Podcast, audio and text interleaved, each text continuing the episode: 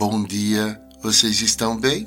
Hoje, domingo, dia 25 de fevereiro de 2024.